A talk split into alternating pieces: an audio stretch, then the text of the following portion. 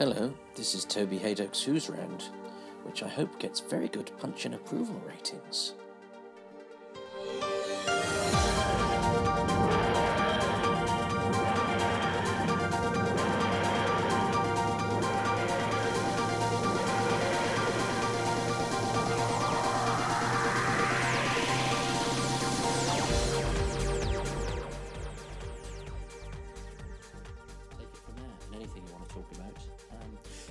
Um, I have a gig in Lancaster this evening uh, on a Sunday away from home. So the bonus is uh, that I've managed to be put in touch with uh, a writer. I haven't interviewed many writers for this of Doctor Who, so I'm going to ask him who he is and why I'm talking to him about Doctor Who. Hi, I'm Philip Martin, and I've written for Doctor Who. I've written what um, Vengeance on Varos, Mind Warp, Mission to Magnus, and I've also written some uh, audio adventures for Big Finish. The latest of which is called Antidote to Oblivion. Well, it's fair to say that in Sil you created probably the iconic baddie of, of, of the Colin Baker era, certainly. That's not that's not a bad accolade for a show with No. 20 years prior history where... Oh, of monsters, Yeah. yeah. yeah, yeah, I think there's something about because I, I wrote Sil first of all, and Nabil Shaban made it live, and uh, he he introduced that wonderful laugh of his, and he sort of is lodged in my memory for a long time. And when it it, it occurred in a strange way, as they wanted to lease Sil, and I thought about it, and I said, "Mm, well, I'm not really happy with that. You know, for another writer to write the write Sil, I'm not really happy about that. And then Big Finish came back and said, Well, what about you writing the script? And I said, Well, I haven't really got an idea. And then I got the flu and I was lying in bed feeling sorry for myself. And I thought to myself, Why did Time Lords never get ill? And I thought they must have a fantastic immune system. And that was the start of the, the idea about um, all the all the things that, that, that go on, which is why it's called Antidote to Oblivion, is, is that uh, they try and find out what the secret is of the Time Lord's uh, immunity to disease. So I guess it's that germ of something based in reality that breeds the sci-fi idea, and, and with Vengeance on Varos, right back to the beginning of your Doctor Who, you know, TV violence uh, is the is the sci-fi is the the real thrust that gives you the sci-fi element. Yes, it is. I mean, I, it, it occurred to me one day that that um, well, my daughter, was then seven, um, was watching Doctor Who, and she got a little bit scared, as seven-year-olds do, and said, "Well, I watch it," and I watched. I don't know, three or four weeks of it really. And then I woke up one morning and I thought to myself, I wonder what the media is going to be like in 300 years' time. And that started off the process that ultimately became Vengeance on Varos. Although there were a lot of um, there were a lot of miles in between that idea and get it. Ba- Basically, because John Nathan Turner didn't trust me, because at that time I'd written Play for the Days and I had a, a reputation of being, you know, quite a hard-hitting social writer, really. And he was very suspicious of this, and he thought that um, I wanted to make Doctor Who political, and he started doing everything he could to um, ob- obstruct me in doing it, and I kept batting the ball back. And he even asked me to do a scene breakdown, which is a an insult to an established writer. Um, but I thought I was so determined by this time that I did the scene breakdown, and he had nowhere to go. He had to say, well, yes or no. And he said, well, all right, but don't make it political, which, when you think of Vengeance on Varos, didn't quite work out. I didn't quite heed his warning. But um, yeah, I mean, so it was a, yes, it was a, a, a great journey, but it started off in, in the way things do, that ideas just come in from somewhere and you think, oh, that's interesting. And from then on, you know, it's the germ that becomes the uh, the finished article in the end. Well, I remember at the time though it was Philip Martin's writing for Doctor Who. Goodness! And um, so, what made you not throw your toys out of the pram? Because I'm sure you had other things you could have been doing. Yeah, well, I could, and, and my agent at the time was horrified that I, I he was even thinking about it. I don't know. It just somehow it caught my competitive instinct really, and also by that time I developed the idea fairly well with Eric Saward, and I became intrigued by the idea, and so I don't know, but I, I think it was just basically just plain sort of stubbornness really that I wouldn't let it go and uh, it became a competition, and, and I just uh, was determined to see it through. Uh, paradoxically, some of the um, the the items and um, projects that my agent was anxious for me to pursue came to nothing. But here we are, you know, all these years later, talking about a script that I did that she was very much against. So. But it's the curious thing because of the other paradox is You were caught up in uh, writing a, sh- a, a, satire about television violence and the effects of violence dumbing down the population, or, or, what we have now the, the voting thing, showing your approval, etc. But in a season of Doctor Who that ended up being taken off the air for being, and I quote Michael Grade, violent and unimaginative. So where did the satire begin and the reality? Well, exactly. But also, I mean, I've always had a theory about that that thing that they were looking to make quite heavy cuts at that time, and I think they just ran their finger down the list and they came to the budget of Doctor Who, and then took it out. Then took it out because it was an easy option. And the ridiculous thing was is that the Doctor Who then was making its money back through worldwide sales, you know, the way it does now. Mm. And so, in fact, it was almost a free show for the BBC. So, yes, they said this about the violence and, and the rest of it, but the plain, honest truth was that Michael Grade just didn't like it.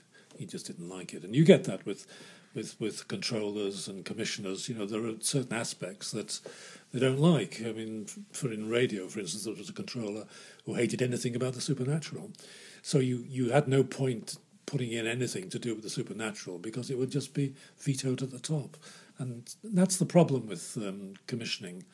A lot of it, you know, that, that a commissioning agent has to be aware of their own shortcomings and, and in a way and you know, when I worked, perhaps we'll talk about gangsters later. When I worked with gangsters, with David Rose, I mean, it wasn't David Rose's sort of thing, but he was such a wide, um, widely experienced man that he knew what his blind spots were, and, and he, he, he agreed with his advisors that this was worth it, and so it went forward.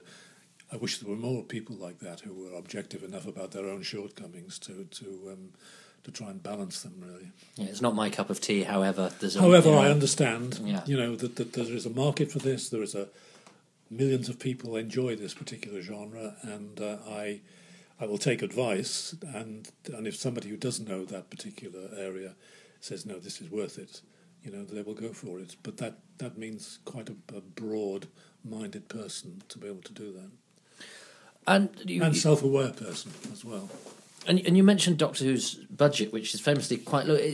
One of the things writers have often bemoaned about Doctor Who is that obviously there's been a huge gap between their vision of alien worlds and the fact that it's being done in a three camera way in a studio. Uh, but actually, your script for Vengeance strikes me as being maybe the result of a very experienced writer who knows you're writing a studio bound adventure, so you don't write anything that's too difficult to pull off. No, you can't. I mean, it did stretch the studio. I mean, it, wasn't. It wasn't.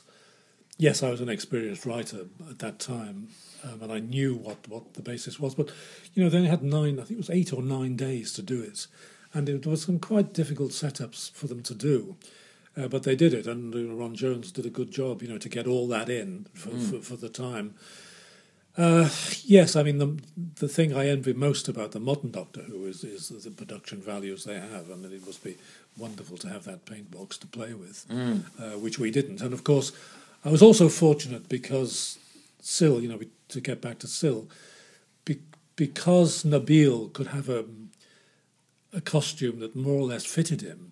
There were no clunky bits of cardboard sticking out or anything like that because it, it was you know the, the top half of him was him really, and so it, it gave it again that reality and and that um, just the shape of it that I wasn't I wasn't forced into you know rather um, unconvincing monsters in that in that in that sense. Things like that um, cliffhanger to episode one, the only cliffhanger is about as postmodern and meta and yeah. extraordinary as Doctor, and it's fantastic. Yeah, yeah, it's the, the, one with the desert. Yeah, yeah, yeah. Yes, where, where they say and cut and it, cut it, cut now, it. Yes, yes. I saw that recently. I did um, a Doctor Who gig, and um, yeah, I saw it at the end, and it and it does work very well, and and it was the fine. Um, I mean, it is in the writing, but at the same time, the director's got to add his bit as well, and which he did with the effects, and um, yeah, no, I, have no complaints in that. It's the fact that he waits for the picture to cut and the screens to go blank yeah, before yeah, going yeah. into the titles. Somebody did write once that if Turner prizes were given for Doctor Who cliffhangers, that's the one that would get it, which is quite nice. yeah, yeah, it's a it's a nice one, and and I like the very end of um, of Varos, you know, where the the two viewers, the everyman viewers, look at each other and after the television's been turned off and say, "What do we do? What do we do?" You know. And again, that that's a powerful moment. Again, I saw that that it, that quite recently, and uh, it holds and it's good because often you know you write television and film and you often don't see them with an audience, and it is a privilege when you do when you realise that you know you're looking at the audience and they're reacting the way you hope they would. Mm. You know, not always, but but in these instances, yes. Well, the beauty of that ending, of course, is what do we do now? I don't know. No, yeah. they don't learn, they don't cry, and they don't go, "Oh, aren't we? You know, we're free." Oh, yeah. Well, I there mean, is the, a... there is the bewilderment of of being, you know, being free, really, of suddenly being released from from the thrall of uh, propaganda, really, in which they've they've been they've done that, and then you've got to make your own way. Yeah, there was a great debate about this at the Doctor Who um, gathering I was at, and I was really quite proud that there was a a debate about freedom and choice and what you do and and um, you know what happens when you you are released from some like addiction or you know some circumstance that that uh, you now have choice. And that, that was good. That was good. Well, and of course they had the illusion of choice because they got to vote. Yeah, time, well, that, that, that was where it was so clever. What was where it was so clever, and and you can put it into our, you know, modern. We've just had an election for all the council, and um, you know, you wonder. I mean, I voted, but you think, well, you know, you know, I knew the party I was voting for wasn't going to get in, but I think it's just do it as a matter of principle. But then you think, well, you know, you've got to do it because it's a very precious right that we have, and um, you know we must follow it. And yet, more people vote on Britain's Got Talent. Oh, I know, I know, I know, I know. Well, you can understand. I mean, I'm not. Mm. I was anti politicians as anybody, as you know, as Varos shows to some degree. You know how the process is baffling, really. That that the scene where the governor tries to explain that the next governor will be just as impotent as he is, and the same thing will happen. And I think that it often applies to some of our uh, situations. You know, it's like a football team that thinks if it changes the manager, the team will be all right. Yeah. And of course, how many times have we seen that not work? But, uh, yeah. Yeah. Well, it's, you, you mentioned the, the, the, that sort of those chorus figures of Stephen Yardley and Sheila Reid. Not, not bad actors to get for you. Oh, pretty good, yeah. But I've noticed this because uh, going back to gangsters, um, in the play for today, you've got they're a slightly different form, of course, but you've got the two stand-up comedians yeah. um, as these very curious um, punctures of the actions, but commentators on the action, and setting up the vibe without you then needing to be explicit about the the cultural yeah. clash and the cultural element. And it's yeah. Uh, um, and it's, there's the element of race that is is running through that. So where did where did that come from? Well, gangsters came about in a strange way is that Barry Hanson, who was a producer at BBC Birmingham, knew me, in, not not not in a very close way, but he sort of knew of me around, and he knew I'd done Z Cars and he knew I'd done crime series and he knew I'd, I'd done various things as well as plays and, and what have you. And David Rose had been at a meeting that finished early in London and he was waiting to go back to Birmingham, and there wasn't a train, there wasn't a regular service in those days. And he went to see a movie, and the movie was French Connection. And he went French Connection one, and then he got the train, and he went back into Birmingham just as the sun was setting and lighting up the the tower blocks that are on the skyline of Birmingham. And it just occurred to him because he'd just seen New York on film, why there'd never been a crime film set in Birmingham. And he mentioned this to Barry Hanson, and Barry Hanson said, well, you know, they had they had a little pot of money that was put by for a script editor that they hadn't used. And Barry said, Well, I know somebody who sort of works in that field. You know, I wonder if he'd be interested if he'd come and live in Birmingham and see what the story is. And that was me. And I went up and, and they said, Look, live here for three months, talk to everybody you can. Uh, you know, we'll pay you, we'll pay your expenses. And if there's a story here, great. And if there isn't, well, you've had a three month holiday in Birmingham. So I said, okay. And I went there and spent a morning in the office and then decided that wasn't, no stories were going to come there. And I went out into the streets of Birmingham and opened myself up to talk to people, find out, investigate, follow, follow leads. And after six weeks, I was having to take the phone off the hook because I was getting so much input coming in. And when I'd done that three month series, three months um, stint, I knew what was going on in Birmingham in, in, the crime scene. And then I put it down into a great long rambling um, script. And we had a, a, a, meeting. And then during the course of it, uh, Tara Prem and Barry Hanson somebody in the way said, you know, it'd be great to have a fictional element, or maybe I said, it'd be great to have a fictional element to bring all this reality together. And that's when that, that uh, then went and wrote another script, which was more or less the script that was filmed, uh, using the Klein fictional element. But underneath all that was everything that was going on in Birmingham at that time when I was there. So it was a very heavily researched subject um, but with a fictional element that sort of went back to the Warner Brothers movies of the 1930s, etc. Mm. Plus all the, the, the, Indian film references as well, and plus Philip Saville's in. I'm talking about the original film. Um, Philip Saville's input as well, as well as you know the rest of it. So it was. Um, that's basically how it, how the genesis of it, how it came about and it's it's because you you say you you came with this um, reputation of being a, a, gritty writer because and certainly the, the, the original gangsters is you know and it's all the fact that it's all shot on film as well yeah. adds to that and yet the series metamorphoses and in, in the end the chorus becomes you the writer yeah. typing away and narrating Zia Mohyeddin's story and things like that and and you get to the point where at the end an actress looks at the camera and the camera pulls away and and prior to that you've come in having played a very um, straight down the line, earthy, um, brummy villain in, mm. in the original. Mm. You come back as W.C. Fields, and we suddenly yeah. get quite postmodern. So yeah. you you are a gritty writer, and yet you've got this subversive, surrealist streak. Well, yes, I mean, in a way, yes, I yes I am. I mean, I, have got two hats really, and this is why I liked writing for Doctor Who because it gave that fantastical element. Um, you know, uh, free reign, which is what you can't in, in, in um, straightforward naturalistic things. And it was a journey that, that that came about from the realism of the the film running through the first series.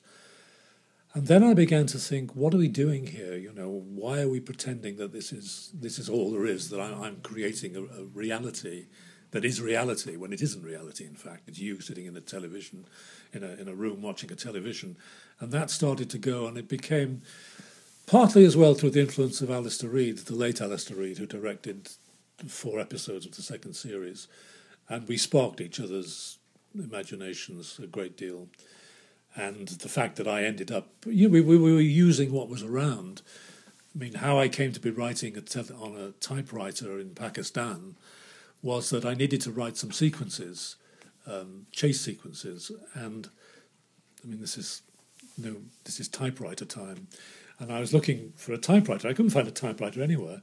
I was walking along the street with Alistair, and there's this guy sitting back typing, and he used to type all the letters for everybody in the street. You see, who needed a letter writing to the government, you go to him and give him a, you know, a few few, um, you know, bits of money, and, and he, he would he would type your letter for you. And I said, if I don't find a typewriter soon, I'm going to have to go to that guy, you know. And Alistair laughed and said, well, why don't you?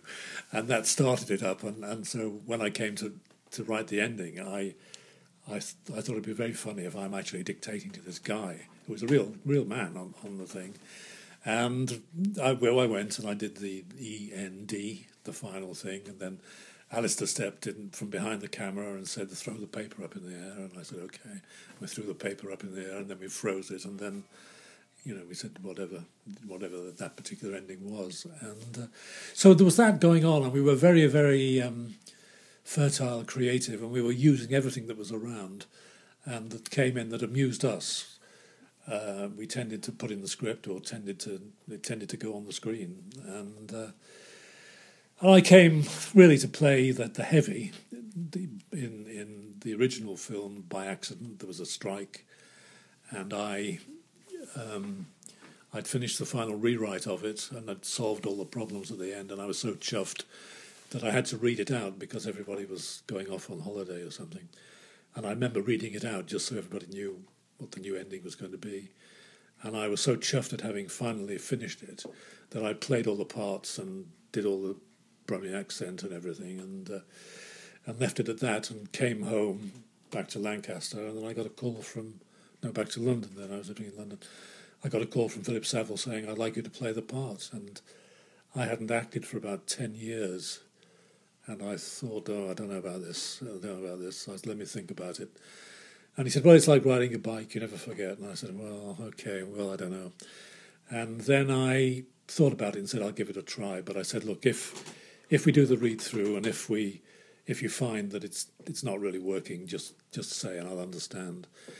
So we went up to Birmingham, all, all the cast of gangsters, and I was. I mean, actors often in read throughs just mumble, as you know, just mumble and sort of say this, that, and the other. But I wanted to prove to myself that I could actually do it, so I came in swinging and everybody else thought, "Oh Christ, he's acting." so, so everybody started to act, and we had this amazing read through. And some of some of the Barry Hanson said, "God, I've never known a read through like that in my life," and it just sparked the whole thing. And, and it was such a big push off that we with that. But it came about that I really wanted to see if I could do it. To go to the other end of the spectrum, the W.C. Fields character, uh, Les Dawson was going to play it and had agreed to do it and then the BBC moved two of his shows together, so he couldn't do it. And I'd been going around because I'd been listening to all the W.C. Fields tapes and uh, had become a fan of his, and I knew all the routines, and I'd been going around cracking jokes, you know, saying "Ah, oh, wonderful, wonderful," and all that stuff going on. And again, Alistair had heard me, and I got a call from him saying, You've got to do it. And I said, What, have I, what have I got to do, Alistair? What have I got to do? He said, You've got to do it. You've got to do it. I said, What have I got to do? He said, Play W.C. Fields, or W.D. Fields, as he was known. And I said, So anyway, so then so I end up with a funny nose and a you know top hat and all the rest of it. You know, yeah, and realism comes crumbling. Oh, down. oh yeah, yeah, it's extraordinary. Yeah I, mean, yeah, I mean it's it's I don't know. It really sort of came. It became a a great trip, really, and um, yeah, and you know, good old BBC let me do it. I mean, they did, not have much choice because it was already scheduled and it was being written almost as it was being filmed, really. But as you say, you hadn't acted for 10 years, so let's go right back because that's how you started. So, what was your background and what got you into um, you know, pursuing a career in television first in, in front of the cameras and then then behind. Yeah, well, I was I worked in a factory in Liverpool. I was serving an apprenticeship as a toolmaker, and suddenly at about the age of seventeen, I saw some movies. I saw East of Eden, Rebel Without a Cause, and I realised there was a there was a style of acting which was actually method at the, at the time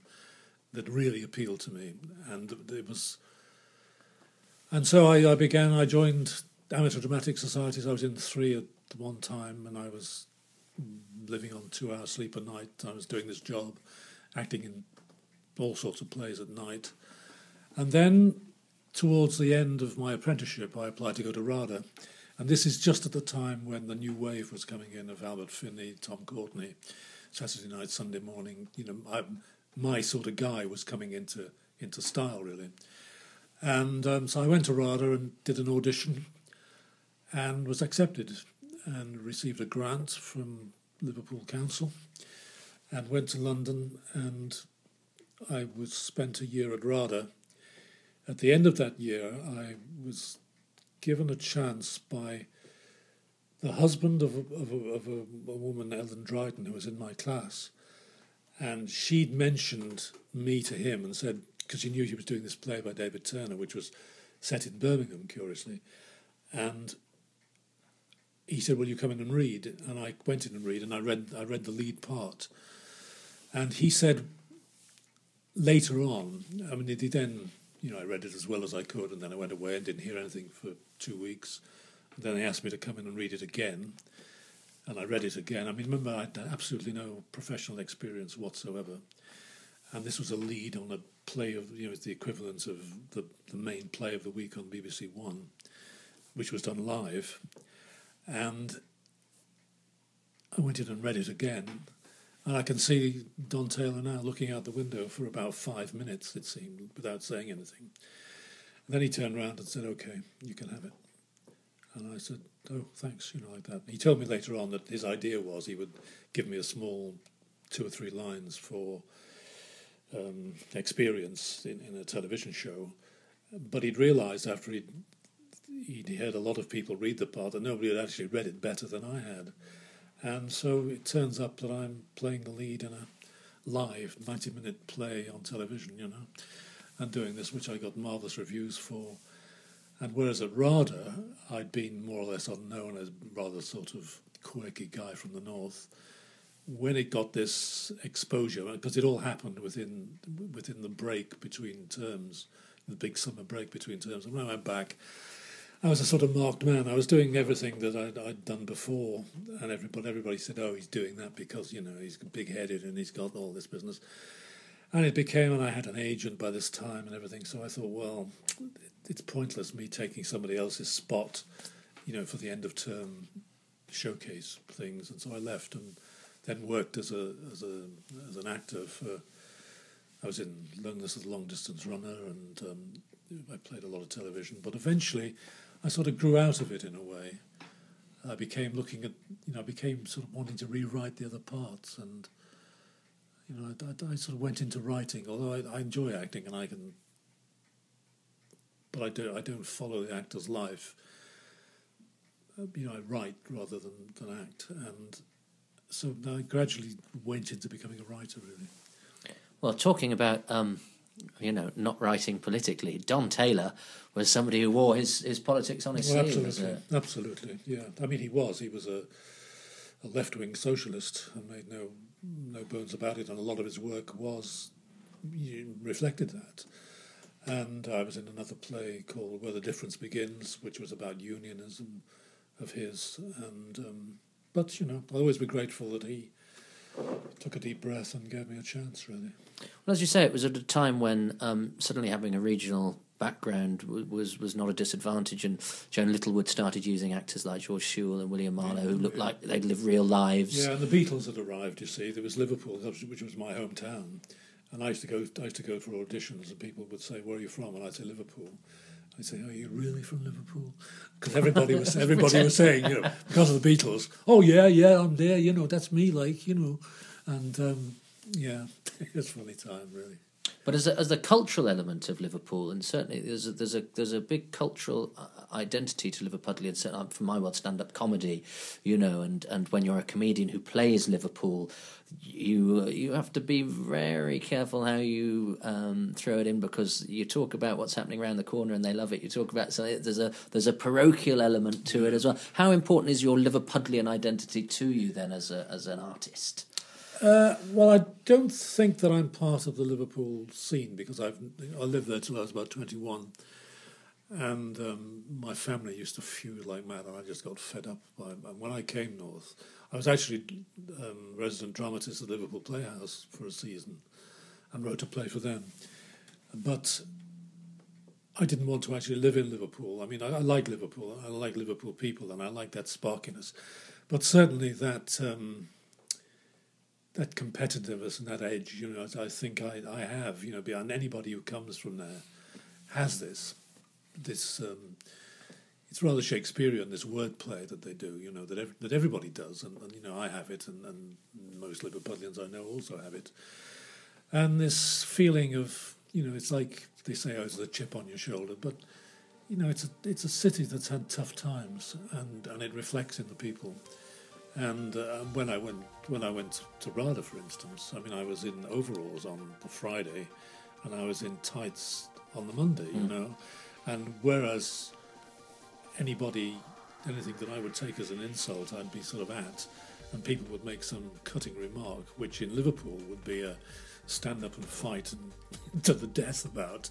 There, it's just part of the thing, and it took me a little while to to realise that, and gradually I went down. So, but I think you know, in, in, I don't think of myself as a Liverpool writer. I just think of myself as a writer.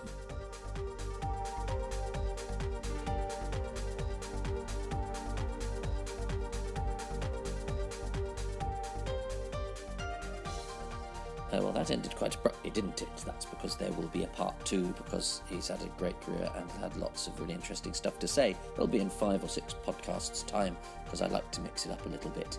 Um, the next one is with an actor who's brilliant uh, in Doctor Who, but also has a theatrical and a screenwriting claim to fame or two. It's a very interesting man by Skype.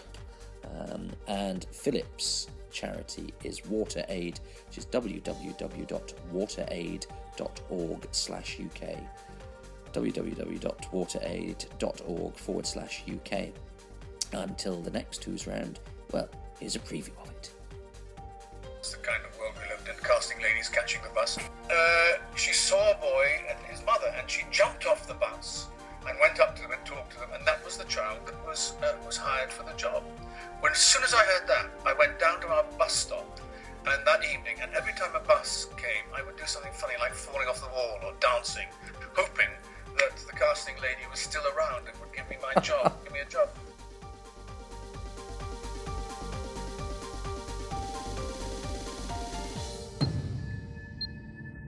soon from Big Finish Productions Doctor Who Antidote to Oblivion. My request is on behalf of Concorpia. You are supporting not just a corporation, but a country, a nation. No, Mr. President, no! You have exceeded your credit limit. We plan further austerity measures. Only radical cutting will do. How radical? A scheme to drastically reduce your parasitical population.